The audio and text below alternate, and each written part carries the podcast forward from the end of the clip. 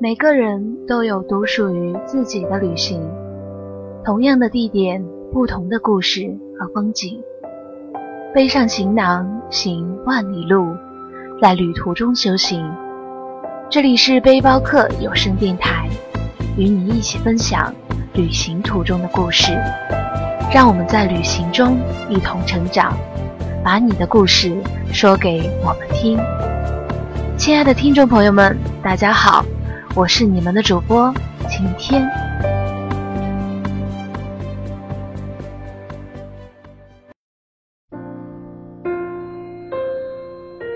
在数学里，五十三这个数字很普通；在地理学上，北纬五十三度没有什么特殊之处。甚至在如今密密匝匝的数字群里，它几乎普通到了无人问津的地步。但就是这个普普通通的数字，好像从它诞生之日起，就在自己美丽的洞体上刻上了不平凡的印记，让它与世界的历史粘连在一起，无法分割；与中国的轮廓交织在一起，无法脱离。今天就请大家跟随晴天的声音，一起了解北纬五十三度，感受。北纬五十三度的思念，我在北纬五十三度，你在哪里？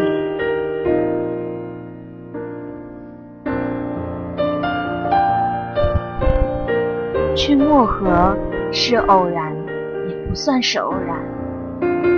大学的时候，曾经无数次拖着我的那个他，一次次的想象着如何到那白雪皑皑的极寒之地。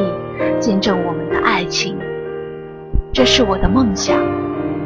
我喜欢冰雪的世界，在我看来，那一望无际的耀眼的白，是神圣的，是令人陶醉的，就像我们的爱情。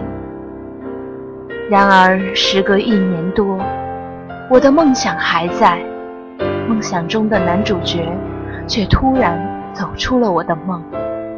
这时我才知道，我一直以为传说中才有的土豪老板的千金，竟然是真的存在的。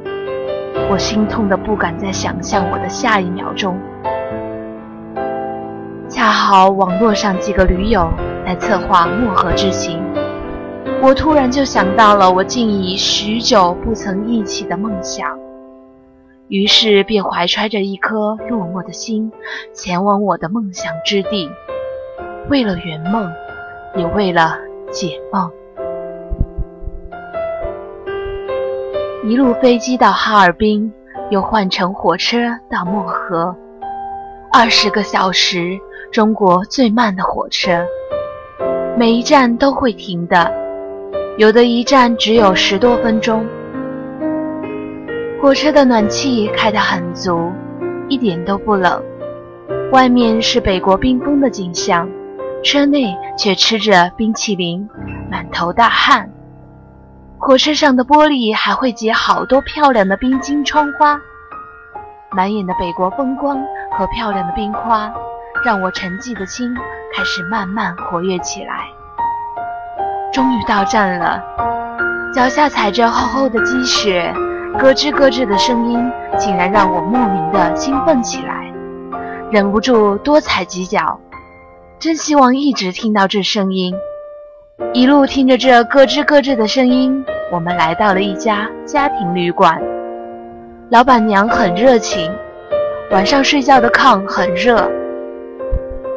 炕对于我们这些南方人来说，绝对是一个新鲜的体验。第二天早上很早。老板娘就给我们做了早饭，热腾腾的玉米粥，原汁原味的笨鸡蛋，美味的鸡蛋饼，东北主食大饼，还有许多地道的东北小菜，很温暖的感觉。我慢慢的吃着，突然想到，他现在是在上班的路上，还是在睡懒觉呢？要是我们一起在这里吃这顿东北的早餐，会是什么样的感觉呢？吃完早餐，和同行的朋友急急赶着去看日出。雪原上的日出和海上的日出是不太一样的，它清冷，却也带着希望。当你看着它一点一点地从远处的雪坡上升起来的时候，希望、温馨和兴奋的感觉会一点点包裹住你的全身。我忍不住兴奋地大叫着跳了起来。同行女友拍日出的镜头，恰好记录下了这一刻。拍出来的照片里，除了我的背影和露出半张脸的朝阳，还有一抹据当地人说经常会见到的彩虹，却唯独缺少了他的影子。太阳慢慢的露出了全脸，我们开始计划着去看冰房子。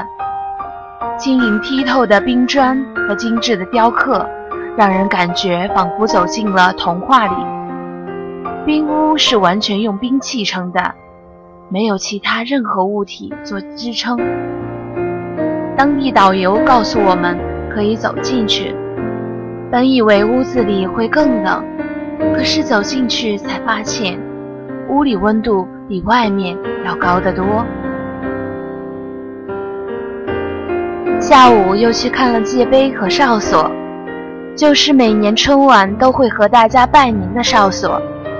在边境的哨兵真心不容易，零下四十度的低温还得站岗，在此向最北的士兵们致敬。上面的哨兵和俄罗斯的哨兵隔河相望。第二天，北红村，这里是一个比北极村更北的村子。距离北极村开车都要一个半小时呢。这个村子还是几年前才通电的，很原生态的一个村庄。官方最北的是北极村，其实这里才是真正意义上的最北村落。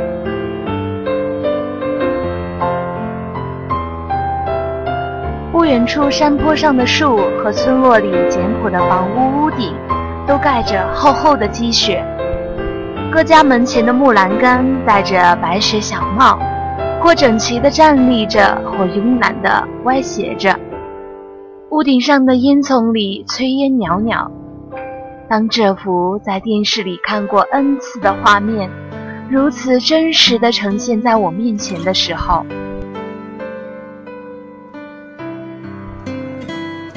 我感觉就像有一个暖暖的小球滚入了我的心，激荡起内心难以言表的感动。我在这样的村落里踩着咯吱咯吱的积雪走来走去，整整一天，看遍了小村里每一个角落，恨不能与它融为一体。夕阳西下，金黄泛红的余晖静静地。洒在这古老的冰雪世界，照在我身上，多么希望时间就停止在这一刻。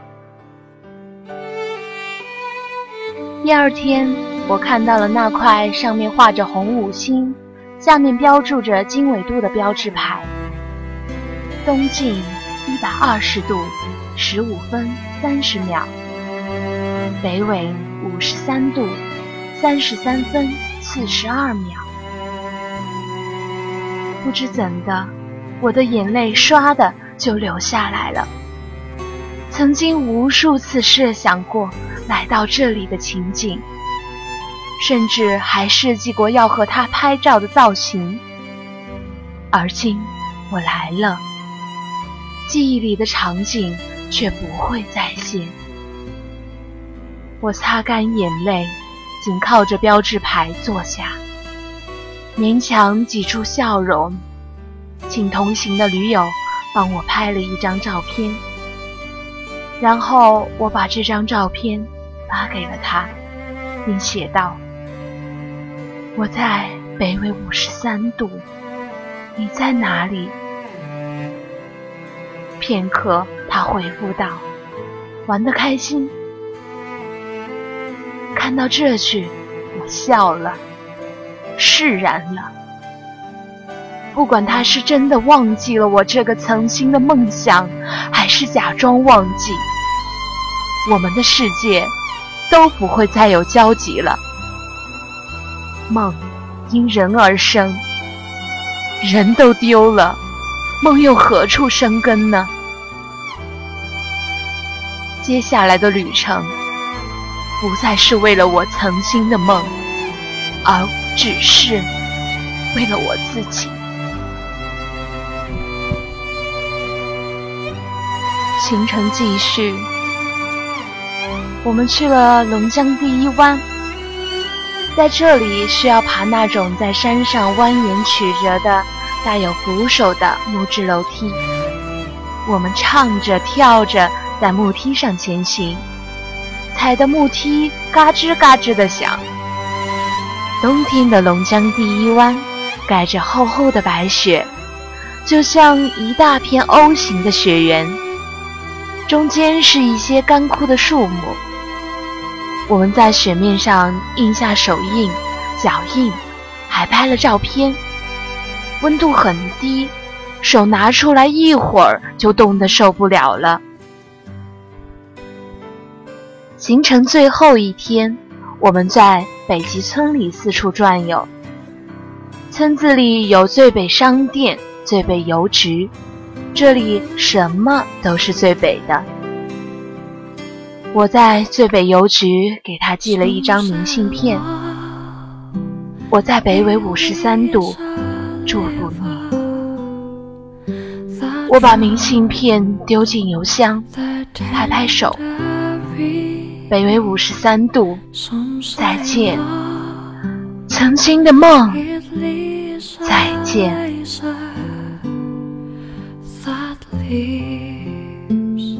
本期的节目临近尾声了，感谢本期后期制作大唐和文斌萱草，你们辛苦了。当然，节目最后也提醒大家，如果你喜欢我们背包客有声电台，就请通过各种渠道支持我们吧。欢迎关注我们的微信平台 lxtx 五二一。新浪微博背包客有声电台。如果想了解我们的主播和成员，请加听友 QQ 群幺八五六九幺零二五。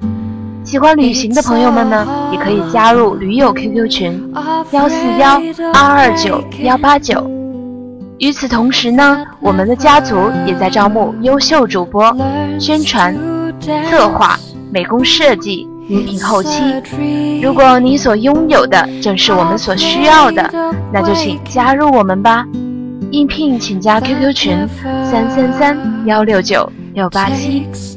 本期的节目就到这里，我们下期再见。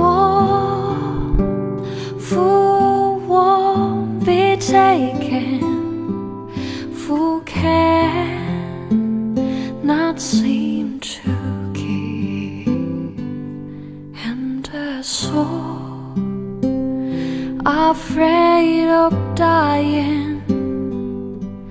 That never learns to live.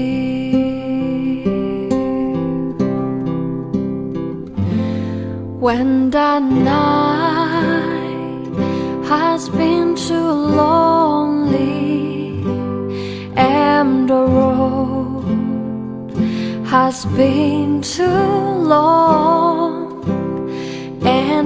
think that love is only for the lucky and the strong.